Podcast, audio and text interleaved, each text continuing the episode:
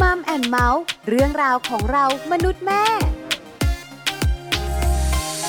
สวัสดีค่ะ Mom and Mouth เรื่องราวของเรามนุษย์แม่ วันนี้อยู่กับดิฉันปาริตามีทรัพย์เหมือนเคย มีเรื่องมาชวนคุยอีกแล้วค่ะ เกี่ยวข้องกับอะไร เกี่ยวข้องกับการฟัง ปัจจุบันนี้เราอาจจะฟังน้อยลงพูดมากขึ้น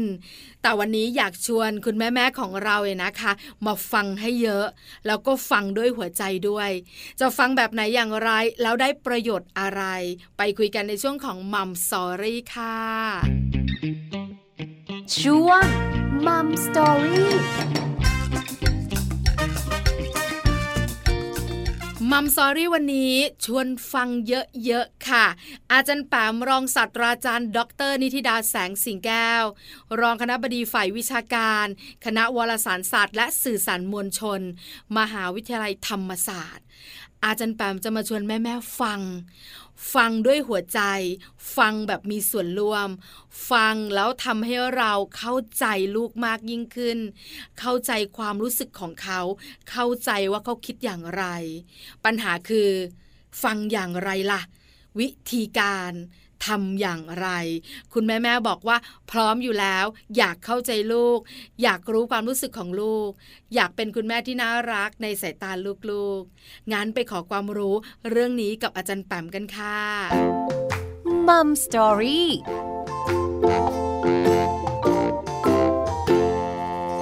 สวัสดีค่ะ อาจารย์แปมค่ะ สวัสดีค่ะน้องปลา สวัสดีคุณผู้ฟังค่ะ วันนี้มัมแอนเมาส์ได้คุยกับอาจารย์แปมอีกแล้ว เรื่องราวที่จะคุยกันเนี่ยนะคะ เกี่ยวข้องกับการฟัง แต่ใครจะฟังใคร ลูกๆ ฟังคุณพ่อคุณแม่ หรือคุณพ่อคุณแม่ฟังลูกๆ ต้องถามอาจารย์แปมแล้วล่ะค่ะ เป็นคำถามที่ต้องชวนกลับไปถาม พวกเราทุกคนเลยค่ะ ฐานะที่เป็นคุณพ่อคุณแม่ด้วยนะคะ หรือจะเป็นบทบาทอื่น ๆ ก็ตามว่าณวันนี้เนี่ย คือเราอยากให้ลูกฟังเราอะใช่ไหมไม่ว่าจะเป็นการสอนการดูนะคะ หรือว่าการแนะนำการตำหนิก็แล้วแต่เนี่ยเราอยากให้เขาฟังเรา แต่ว่าอีกมุมหนึ่งเนี่ยเราได้ฟังเขามากน้อยขนาดไหนนะคะ เดี๋ยววันนี้จะชวนคุยค่ะ เป็นเรื่องของการฟังนะคะ ในแง่มุมของการสื่อสารในครอบครัวนี่แหละชวนเช็คอุณหภูมิของการฟังค่ะ ว่าเราฟังกันมากน้อยแค่ไหนนะคะ แล้วก็การฟังเนี่ยมันดีอย่างไรนะคะ ในมุมของการสร้างความรักความผูกพันแล้วก็ต้องไฮไลท์ตรงนี้ค่ะว่าสำหรับ ความเข้าใจด้วยเนาะยิ่งฟังกันมากเราก็ยิ่งเข้าใจกันมากขึ้นค่ะ แล้วก็มากไปกว่านั้นนะคะ วันนี้จะชวนคุยค่ะว่าการรับฟังแบบที่สามารถสร้างการมีส่วนร่วมได้ ปกติเวลาคิดถึงการฟังอะน้องปลาคุณผู้ฟังก็คือว่าฝ่ายหนึ่งฟังฝ่ายหนึ่งพูดใช่ไหมแต่ว่าวันนี้จะชวนคุยว่าจะฟังกันแบบให้มันเกิด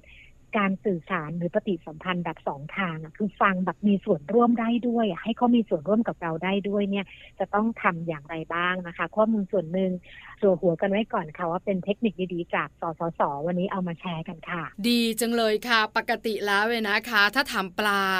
ปลาไม่ค่อยฟังลูก แต่อยากให้ลูกฟังปลา อันนี้สำคัญมาก เวลาลูกๆไม่ฟังเรา คุณแม่จะอารมณ์ขึ้นง่าย แล้วเวลาลูกๆพูดเนี่ย คุณแม่ก็ใจเย็นไม่พอค่ะจันแปมรีบพูดแทรกลูก เพราะอะไร เพราะลูกกับพูดช้า หรือไม่ก็คิดช้าอ๋อเข้าใจละหนูจะพูดอย่างนี้ใช่ไหมบางครั้งเนี่ยลูกต้องบอกว่าแม่ฟังหนูก่อน ฟังให้จบก่อนแม่ ก็มีเหมือนกัน เพราะฉะนั้นวันนี้ดีจังเลยเราจะคุยกันเรื่องของการฟัง แต่ถามอาจารย์แปมก่อนเนี่ยนะคะว่า จริง ๆ แล้วเนี่ยการฟังมันมีประโยชน์อย่างไร มันดีอย่างไรต่อครอบครัวค่ะถ้าพูดถึงเรื่องของการฟังนะคะ แล้วก็โยงไปที่อวัยวะในร่างกายของเราเนี่ยก็คือหูเนาะค่ะ แต่คราวนี้เนี่ยในแง่ของความเป็นธรรมชาติเนี่ย อันนี้เก็บเอาไว้สอนเด็กๆได้เลยนะคะ ว่าธรรมชาติของเราเนี่ยเขาเน้นอยู่แล้วเรื่องการฟัง เพราะว่าหูมีสองหูนะคะ ในขณะที่ปากมีหนึ่งปาก ดังนั้นเนี่ยในความเป็นธรรมชาติของมนุษย์เนี่ยถูกสร้างมาให้เราฟังกันเป็นสองเท่าของการพูดอยู่แล้วนะคะ อันนี้คือโดยธรรมชาติ แต่ว่าสิ่งที่มันเกิดขึ้นแล้วก็กลายเป็นความไม่เข้าใจ กลายเป็นความขัดแย้ง กลายเป็นการทะเลาะเบาแว้งในครอบครัวส่วนหนึ่งเนี่ย เราเหมือนมีสองปากอะแต่เรามีแค่หูเดียว คือเราอาจจะพูดเยอะ แต่ว่าเราใช้ทักษะการฟัง น้อยมากนะคะ ซึ่งตรงนี้แหละมันก็เป็นจุดหนึ่งพอมันเอาแต่พูดเนี่ย มันไม่มีเวลาฟัง มันไม่มีเวลาหยุดนิ่งหยุดพักนะคะ ที่จะย่อยอะไอสิ่งที่เขาพูดแล้วเราต้องการที่จะบอกสิ่งที่เราต้องการเพียงอย่างเดียว เมื่อกลับมาดูเรื่องอวัยวะเมื่อกี้ที่พูดไปค่ะน้องตาเราบอกว่าในการฟังเนาะเราใช้สองหูนะคะคือฟังให้เยอะเลยนะคะ ในขณะเดียวกันนอกจากใช้หูแล้วเนี่ยต้องใช้ใจด้วยเนาะถึงจะเข้าใจ นะคะ ไม่งั้นมันจะกลายเป็นคำโบราณนะที่บอกว่าเข้าหูซ้ายทะลุหูขวาคือฟังนะ แต่ไม่เข้าเลยคือแม่บ่นก็บ่นไปนะคะ หรือว่าลูกอาจจะคิดอย่างนี้เหมือนกันนะแม่อยากพูดอะไรแม่พูดให้เต็มที่เลย แต่ว่าหนหน้าก็เป็นอีก เนื่องจากว่าไอ้สิ่งที่เราพูดไปเนี่ย ด้วยท่าทีเนาะด้วยน้ำเสียงหรือด้วยอะไรก็แล้วแต่เนี่ยมันไม่สามารถที่จะเข้าไปกระทบใจหรือกระแทกใจลูก ดังนั้นในกระบวนการการฟังการพูดต่างๆ นอกเหนือจากอวัยวะที่เรามองเห็นแล้วเนี่ย ต้องฝากในเรื่องของใจเนาะในแง่ของความรู้สึกนั้นเนี่ยเข้าไปอยู่ในกระบวนการการพูดแล้วก็การรับฟังด้วยค่ะน้องปลาอาจารย์แปมขาดสงสัยจังเลยอะ่ะคือเราฟังเสร็จแล้ว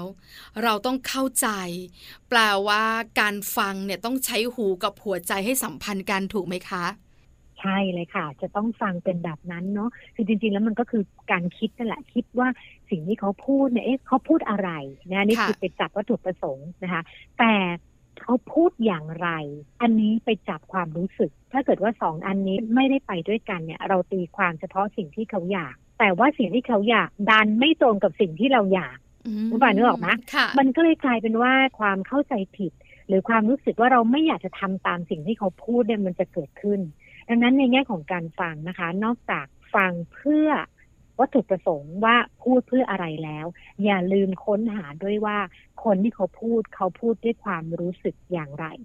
ขยับมาเป็นความสัมพันธ์แบบสามีภรรยา อันนี้คิดว่าน่าจะเป็นประสบการณ์ตรงของพวกเราทุกคนที่เป็นพ่อแม่แล้วก็มี relationship ที่จะเป็นสามีภรรยากันด้วยเนี่ยบางทีการพูดของเราในหนึ่งประโยคเนี่ย มันไม่ได้หมายความ ถึงสิ่งที่เรารู้สึกน้องปานึกออกไหมเช่นแบบกลับบ้านอย่างเงี้ย อะไรกลับบ้านดึกอีกแล้วเหรอมันจะอะไรกันนักกันหนาอะเราไปตีความว่าถูกดุอีกข้างหนึ่งบอกคุยถูกดุทีหลังเนี่ยถ้าจะกลับบ้านดึกต้องย่องนะคะ หรือว่าต้องโกหกหรืออะไรก็แล้วแต่ แต่ถ้าเกิดว่าเราใช้หัวใจฟังคำพูดนั้นเนี่ย เราอาจจะเห็นความรู้สึกของคนที่พูดว่าเขาไม่ได้ดุ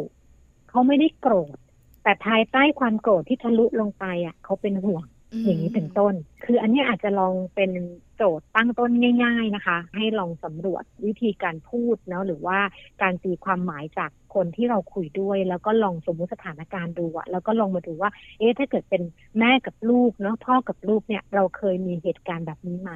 ที่บางทีเราไม่ได้วิเคราะห์ไปถึง เจตจำนงอะหรือความรู้สึกที่เขาพูดออกมา เพราะว่าบางทีมันโพล่งออกไปเนี่ย มันเป็นการพูดแบบจริง ๆ แล้วเราไม่ได้รู้สึกแบบนั้นน้องปลาเคยมีประสบการณ์แบบนี้ไหมเมื่อเช้าค่ะจันปามคือเมื่อเช้าเลย เมื่อเช้าเลย คือปลาเนี่ยนั่งรถมากับคุณสามี แล้วเวลานั่งรถมาจากบ้านเนี่ยก็ชอบแอบงีบตอนเช้าๆสามีก็ขับไปอากาศมันกำลังดี แล้วก็เป็นแบบนี้ทุกเช้าเลยนะคะบังเอิญเมื่อเช้าเนี้ย ลูกชายโทรศัพท์มา แล้วพอโทรศัพท์มาแล้วเราก็แบบว่ากำลังงัวงเงีย แล้วก็กดโทรศัพท์แล้วก็รับบอกว่ามีอะไรลูก แม่ทำอะไรอยู่อะ นอนอยู่ หนูมีอะไร แล้วไม่ต้องโทรหาแม่ทั้งวันเลยนะ เพราะวันนี้แม่ต้องทำงานทั้งวันเลยงั้นแค่นี้แม่หนูไม่พูดละเขาวางไปเลย แต่พอลูกวางไปแล้วรู้สึกผิดค่ะจันแปม ว่าลูกน่าจะมีอะไรไหมเอ๊ะเสียงของลูกกำลังอยากบอกอะไรเราหรือเปล่า หรือเขามีเรื่องดีใจหรือมีเรื่องกังวล แต่ไอตอนที่พูดอะไม่ได้คิดค่ะจันแปมคือหงุดหงิดอะโทรอะไรกันนะกันหนาแม่จะนอนของงีบสักสิบยี่สิบนาทีก็ไม่ได้ เนี่ยเราเป็นแบบเนี้ยบ่อยๆ จนบางครั้งเราก็รู้สึกว่าเราจะไม่ทำอีกแล้วนะ เดี๋ยวฟังลูกก่อน เดี๋ยวครั้งหน้าเป็นอีกละด้วยนิสัยของเราเนี่ย เพิ่งเมื่อเช้าเองค่ะจารย์แปม มันเหมือนเป็นความเคยชินเนาะที่บางอย่างเนี่ยไอ้มนุษย์แม่หรือความเป็นแม่เนี่ยเวลาที่เรามีปฏิกิริยาหรือมี reaction ตอบกลับไปเนี่ย มันจะเป็น sense ประมาณแบบเนี้ยคือเป็น sense แบบไม่ได้พูดด้วยสำเนียงปกติ ด้วยน้ำเสียงที่เป็นปกติเนาะแต่มันจะมีความเป็นภัยคุกคามเล็กๆ ที่ลูกเองอาจจะไม่ชอบนะคะ แล้วก็กลายเป็นว่าการสนทนาแทนที่มันจะไปได้ไหลรื่นหรือว่าทำให้เกิดความเข้าใจตรงกันมากขึ้นเนี่ยเสียโอกาสตรงนั้นไป หรืออีกตัวอย่างหนึ่งน้องปลาอันนี้อาจจะเจอกับหลายๆบ้านเนาะคือวันนี้ที่คุยกันเนี่ยอยากจะชวนสำรวจตัวเองด้วยนะ ในแง่ของอารมณ์ของตัวเองว่าสิ่งที่เราพูดไปอะ มันใช่ไหมกับสิ่งที่เรารู้สึก อย่างเช่น กรณีสมมติลูกเราเนี่ยชอบนั่งโต๊ะทีไรเอาตะเกียบมาเล่นอะอืมสมมตินะมาเคาะมาอะไรก็แล้วแต่เนี่ย แล้วเราก็รู้สึกว่าโอ้โหแบบ การเล่นตะเกียบเนี่ยมันอันตรายเนกอะมาคือมันโอกาสจะมาฟันกันช่องเช้งก็ไปโดนหน้าโดนตาเกิดอุบัติเหตุได้ ลึกๆจริงๆอะเชื่อว่าคุณแม่ หรือว่าคุณพ่อหรือคนเลี้ยงเนี่ยรู้สึกแบบนั้น แต่เวลาเราบอกเด็กที่เด็กกำลังเล่นตะเกียบอยู่เนี่ย เราไม่บอกแบบนั้น โดยส่วนใหญ่จะเป็นยังไงคะ ก็จะแบบจะเล่นอะไรกันนักหนาเนี่ยตะเกียบเนี่ยฮะตะเกียบมันมีเอาไว้กินหรือมีไว้เล่น มันจะเป็นลักษณะของคำพูดประมาณนี้นะคะค่ะซึ่งพอเด็กฟังปั๊บเนี่ยเขาไม่เห็นนะว่าในคำพูดนั้นเนี่ยจริง ๆ ลึกๆของลึกๆ เนี่ย คุณแม่คือกลัวมากเลย ว่าไม้จะจิ้มตานะคะ แล้วก็จะเกิดอุบัติเหตุจะเจ็บตัวโดยที่ไม่จำเป็น แต่สิ่งที่เราพูดออกไปอะค่ะ มันไม่ใช่เป็นแบบนั้นไงมันก็เลยทำให้เด็กจะรู้สึกว่าแม่ห้ามจังเลย มันจะห้ามอะไรหยิบตะเกียบปั๊บโดนดุทุกทีพ อยิ่งเป็นเด็กเนาะในวัยที่กำลังเรียนรู้กำลังสนเนี่ย บางครั้งเนี่ยการชาเลนจ์คุณพ่อคุณแม่ หรือการทดสอบคุณพ่อคุณแม่ในแง่ของ power อะกำลังหรือว่าอยากจะต่อต้านนิดๆเนี่ยมันมันมาโดยธรรมชาติก็จะกลายเป็นเกิดการต่อต้านหรือเกิดการไม่เชื่อ ซึ่งเรื่องหนึ่งบางครั้งไม่จบเนาะมันจะนำไปสู่เรื่องอื่น ๆ อีกตามมาเป็นพรวนเลย ดังนั้นถ้าเกิดว่าจะกลับมาตั้งต้นใหม่ อาจจะต้องกลับมาตั้งต้นที่ตัวเราเนี่ยแหละค่ะว่า ณวันนี้คือเราสื่อสารเนาะในแบบที่เรารู้สึกจริง ๆ เราคิดจริง ๆ หรือเปล่า แล้วเมื่อมันใช่แบบนั้นเนี่ยคนฟังมันจะรับด้วยหัวใจละ เพราะมันจะไปเห็นถึงความรู้สึกที่เกิดขึ้นจริง ๆ กับคนที่พูดด้วยค่ะ โจทย์ยากจังเลยอาจารย์แปมเรื่องการสื่อสาร เรื่องการฟังด้วยหัวใจ เรื่องการจัดการตัวเอง เรื่องการที่จะละเอียดอ่อนในการที่จะบอกเขาให้มันตรงประเด็น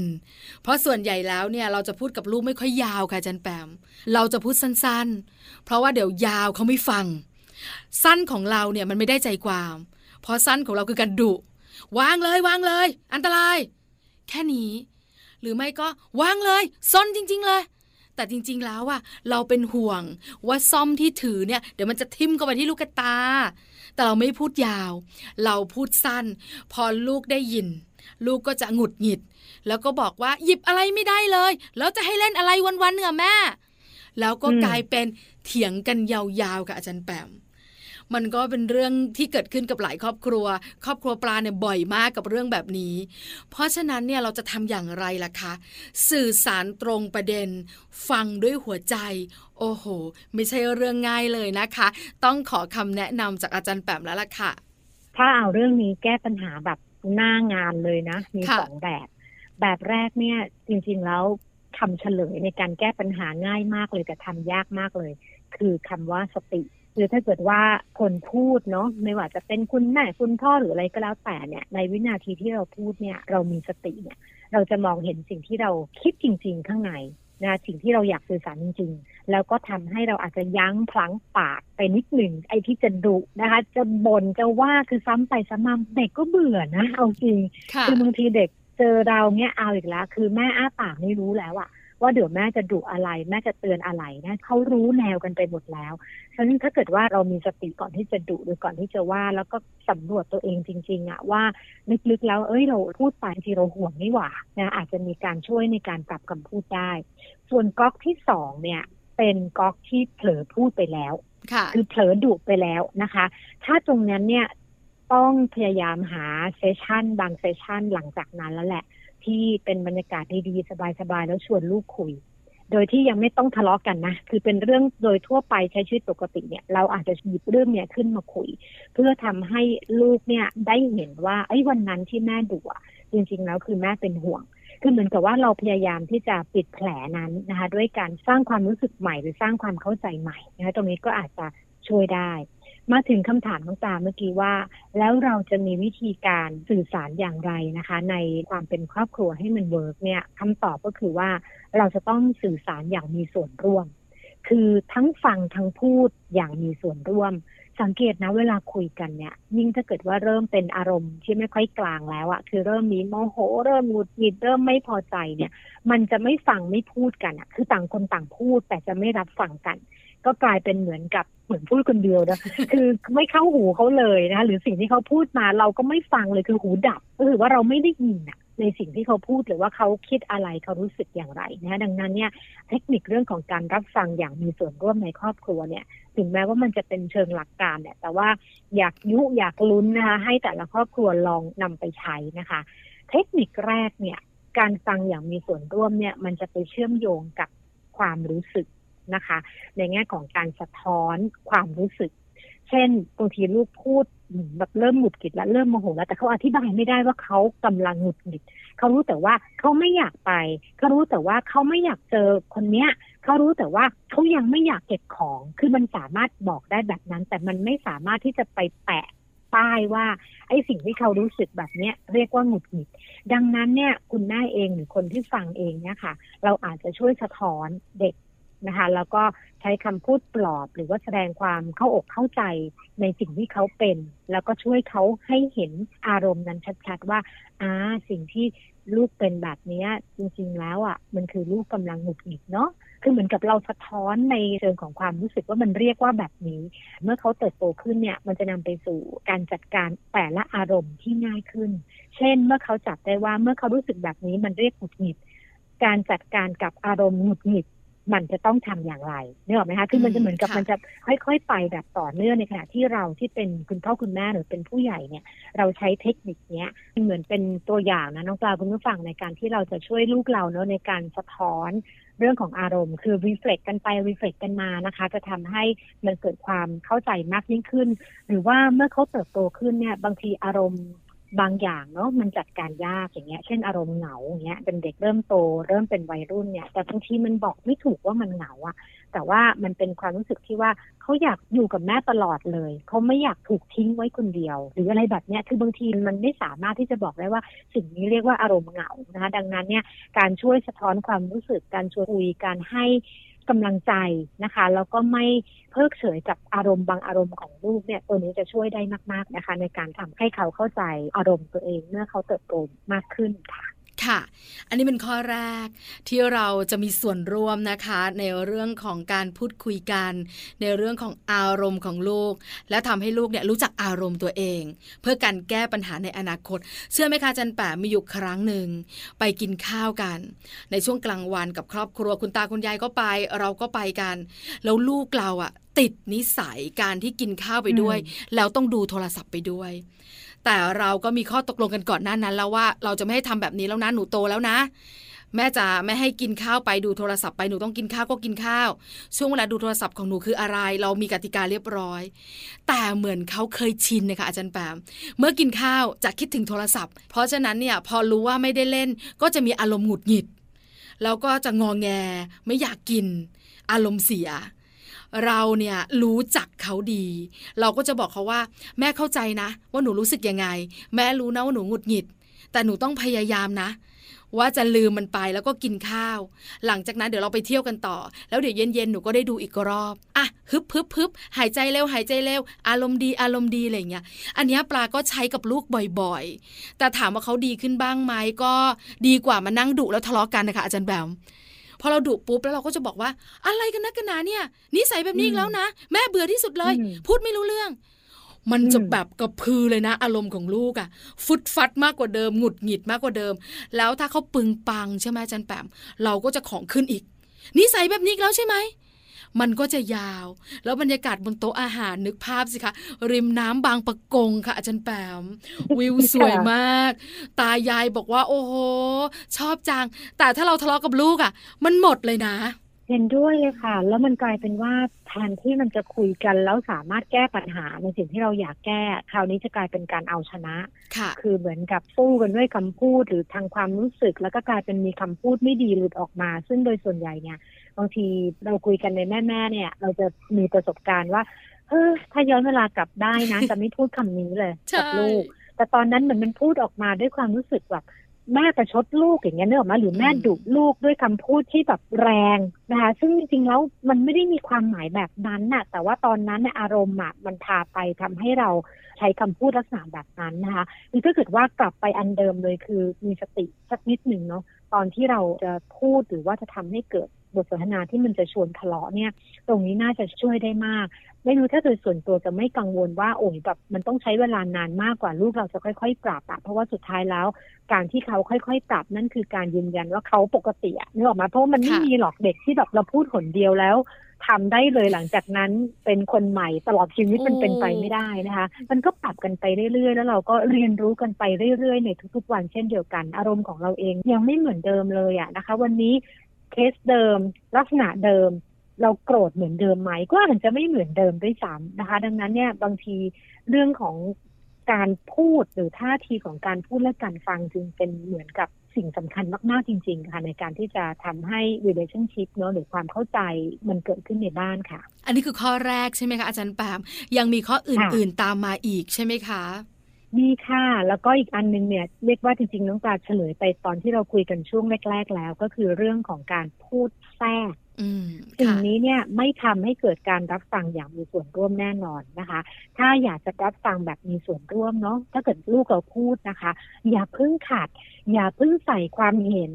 นะบางทีแบบแม่เนาะแบบอยากมีส่วนร่วมแต่ว่าบางทีเขากำลังพูดหรือกำลังเล่าเรื่องใดเรื่องหนึ่งเนี่ย แล้วกลายเป็นว่าสิ่งที่เราพูดซึ่งเจตนาดีนะ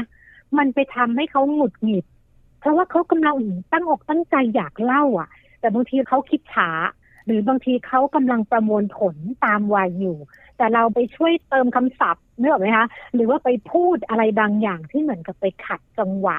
ไปขัดโฟล์ในเชิงความคิดของเขาเนี่ยกลายเป็นไม่ทำให้เกิดการรับฟังอย่างดีนะคะ แล้วก็ตัวเด็กเองก็จะไม่สามารถที่จะพัฒนาเรื่องของการเล่าเรื่องนะคะต่างๆ ได้อย่างครบวงจร เพราะว่ามันจะมี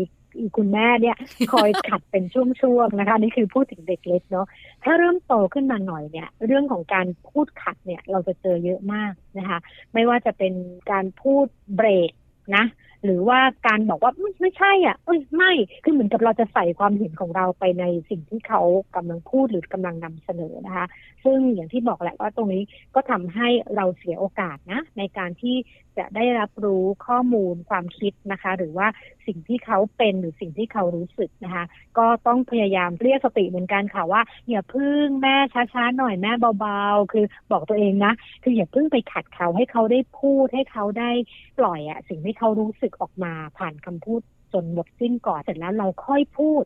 ค่อยสะท้อน ค่อยแนะนำค่อยอะไรก็ว่ากันไปค่ะ เห็นด้วยข้อนี้มากๆที่สำคัญคุณแม่ๆหลายท่านเป็น โดยเฉพาะลูกเล็กค่ะ อยากช่วยอาจารย์ป่าไม่ได้มีอะไรเลยใช่อยากช่วย ลูกก็แม่อืมอืมอยู่เงี้ยเราก็จะแบบว่าอ๋ออันนี้ใช่ไหมลูก แต่มันกลายเป็นว่าแม่ฟังก่อน แล้วพอฟังจริง ๆ แล้วมันไม่ใช่ค่ะอาจารย์แปมใช่ไหมแล้วลูกก็จะหงุดหงิด พอลูกโตอีกบางครั้งอะ ลูกพยายามพูดพยายามบอก แต่เรารู้สึกว่ามันไม่ใช่อะ เขาก็บอกว่าแม่ฟังก่อนมันไม่ใช่อย่างนั้น นั่งเถียงกัน เพราะฉะนั้นเนี่ยคุณแม่แม่ต้องใจเย็น จะลูกเล็กจะลูกโต ประสบการณ์นี้น่าจะได้เจอกันทุกคนแน่ๆอันนี้คือการพูดแทรกของคุณแม่ เราต้องฟังลูก มีอีกไหมคะจันแปมขาเวลายังเหลืออีกนิดหน่อยค่ะ ฝากไว้เป็นข้อสุดท้ายก็แล้วกันนะคะอันนี้เป็นเทคนิคละ เทคนิคการพูดแบบปรับประโยคอะหรือเปลี่ยนประโยค เช่นปกติสมมติว่าเอาละเมื่อกี้มันควรจะเป็นเวลาทุ่มหนึ่งนี่ต้องอาบน้ำขึ้นห้องละนะสมมตินะนี่ยังดูกองของเล่นอะไรกันเละเทะไปหมดเลย พอลงมาเห็นป๊าบเลยเนี่ยคำพูดเนี่ยเชื่อว่า 99%อาจจะเหมือนกัน บอกว่าทำไมยังไม่อาบน้ำทำไมยังอยู่ตรงนี้ทำไมมันยังเละอยู่แบบนี้ทำไมถึงเป็นเด็กแบบนี้ คือมันจะมาเป็นชุดเลยนะคะ ซึ่งตรงนี้เนี่ยมันจะกลายเป็นสิ่งที่เราคุยกันมาตลอดครึ่งชั่วโมงนี่แหละนะคะ ว่ามันจะก่อให้เกิด บทสนทนาที่มันไม่ก่อให้เกิดความเข้าใจว่าอย่างนั้นก็ได้ ดังนั้นชวนปรับประโยคค่ะ ชวนเริ่มประโยคดีๆเนาะเป็นประโยคคำถามเป็นประโยคที่ทำให้ไม่ได้เป็นการดุก่อนอะลงมาปั๊บนะไปนี่เลยนะ เห็นลูกจะไม่อาบน้ำอาจจะเปลี่ยนใหม่ทำอะไรอยู่ครับนี่หรอไหมคือเหมือนกับว่าแทนที่จะบอกว่าทำไมไม่อย่างนั้นทำไมเป็นอย่างนี้คือบางทีลูกก็ไม่มีคำตอบให้เราอะ่ะ เพราะว่าเขาก็กำลังเพลิน แล้วก็อาจจะไม่ได้เห็นความสำคัญกับเรื่องเวลาเนาะที่ควรจะต้องทำอะไรบางอย่างแล้ว ก็อาจจะต้องปรับคำพูดค่ะ บอกว่าทำอะไรอยู่ลูกเอ๊ะนี่มันกี่โมงแล้วนะ คือเหมือนกับชวนคุยเรื่องอื่นก่อน แล้วหลังจากนั้นเนี่ยบางทีมันไปตึงเขาเองนะคะ เราจะเจอเคสแบบนี้พอบอกว่าเอ๊ะนี่มันกี่โมงแล้วนะลูกจบอุ้ยตาย ลืมครับกำลังจะไปอาบน้ำพอดี คคือบางทีเขาไม่ได้ดื้อเขาไม่ได้ขี้เกียจแต่ว่ามันอาจจะมีความเฉพาะหน้าบางอย่างที่เขาติดพันหรือก็กำลังสนุกอยู่กับสิ่งที่เขาทำอยู่ เราก็เคยเป็นใช่ไหมคะนั่งดูซีรีส์เกาหลีกันจนลืมเวลาแบบเนี้ย เด็กก็มีโมเมนต์นั้นเหมือนกันนะคะ ก็ชวนคุณพ่อคุณแม่นะคะ ใช้วิธีการเปิดบทสนทนาที่เป็นลักษณะที่เป็น positive อะที่ไม่ใช่แบบเป็นการดุหรือว่าเป็นการตำหนิในประโยคแรกนะคะ เรากลับดูค่ะ แล้วก็หลังจากนั้นเนี่ยเชื่อมั่นว่า ความเข้าใจเนื้อมันจะมีมากขึ้น เพราะว่ามันจะทำให้เกิดการสื่อสารมันจะมีการโต้ตอบบางอย่างค่ะ วันนี้ได้ประโยชน์เยอะมากๆ ที่สำคัญทำให้เราบรรดาแม่ๆหันกลับมาดูตัวเอง แล้วก็หนึ่งคำที่อาจารย์แปมบอกก็คือสติต้องมีอยู่ตลอดเวลาในการที่เราจะเลี้ยงลูกคุยกับลูกแล้วก็ดูแลลูกด้วย วันนี้ Mom and Mouth ขอบพระคุณอาจารย์แปมมาก ๆสำหรับความรู้และคำแนะนำดีๆ ขอบพระคุณค่ะ ขอบคุณค่ะ สวัสดีค่ะ สวัสดีค่ะ Mom Story